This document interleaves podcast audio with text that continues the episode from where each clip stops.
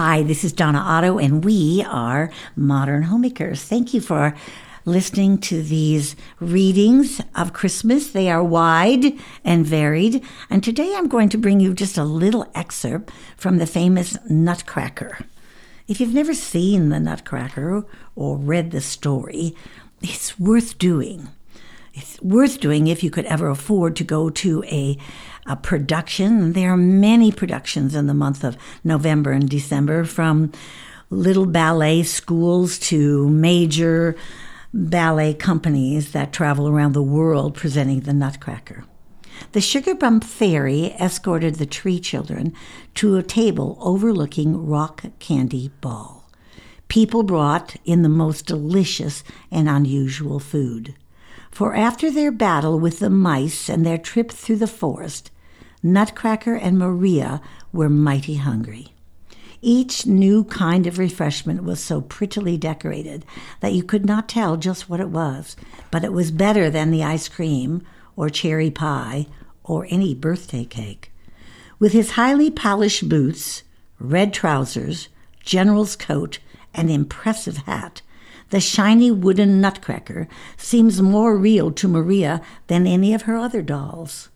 When he comes to life and saves Maria from the evil Mouse King, parenthesis, the mice in costumes are perfectly adorable. Maria realizes that her nutcracker is truly magical. With him, she journeys deep into the forest to meet the Sugar Plum Fairy and a host of graceful dancers from exotic lands. Together, they discover that an open heart and a generous spirit can break a spell and bring a fantasy work to life.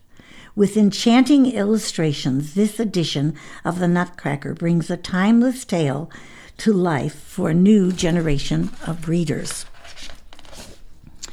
It's a short story of Winter and a novelist who ranked among the major figures of German Romanticism. He was also a composer, designer, and music critic.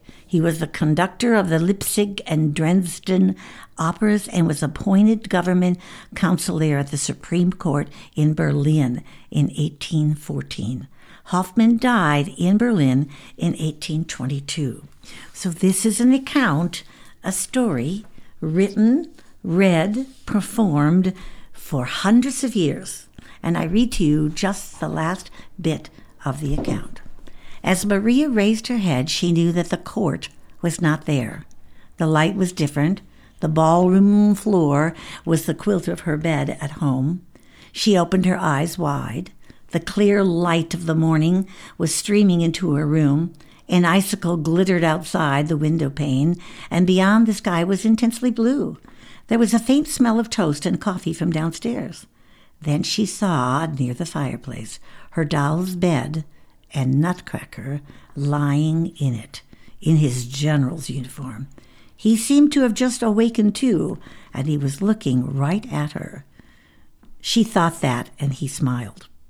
The door to the hall opened, and Maria's mother came in with a tray of food. I, parenthesis, I hope your children don't get any ideas about that. How late you have slept on Christmas morning. The storm is over and the whole world is washed clean. You never saw such a beautiful Christmas day, her mother said as she came over and kissed Maria. I brought you breakfast in bed, for we are all through downstairs. Are you feeling well? Yes, mother, I am, and thank you for breakfast. What a party it was! I was so excited I didn't remember bringing Nutcracker upstairs. No, darling, I brought him up early this morning and one of your slippers. The big room was in such a state. There were gumdrops all over the floor. Mother, is Godfather Drosselmeyer a magician? Of course not. He's just a clever and ingenious man who is very fond of you. How did he bring Nutcracker alive? If Nutcracker came alive, it was because you like him so well. If you love something very much, it is always alive. With the funny child you are today, dear girl, now get washed up and dressed and have your breakfast, and I'll light the fire. The magic and fantasy of this story, this wooden nutcracker that comes alive, and there's dancing and music and beauty and costumes and a little girl. It's an enchanting story, a story that can be read or seen by everyone in all ages, and I encourage you to do it. My granddaughter and I began this tradition of Nutcracker every year when she was three years old.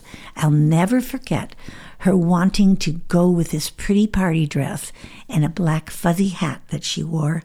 Literally, this little mite of a girl walking around the lobby of the Nutcracker performance. She was just a stop and stare at little girl, and she loved it so much. And for years, we've talked about the importance of knowing and understanding writers in other areas of life that we may not be um, totally immersed in. Ballet, I didn't do it. My daughter practiced it but didn't do it. My grandmother, my granddaughter didn't like it at all. But ballet is a beautiful form, uh, art form, music and dance and things that we can contribute to our own lifestyles and our children. So I encourage the Nutcracker to you. Remember, the common begin and the uncommon finish. Go out and recognize how uncommon we all are.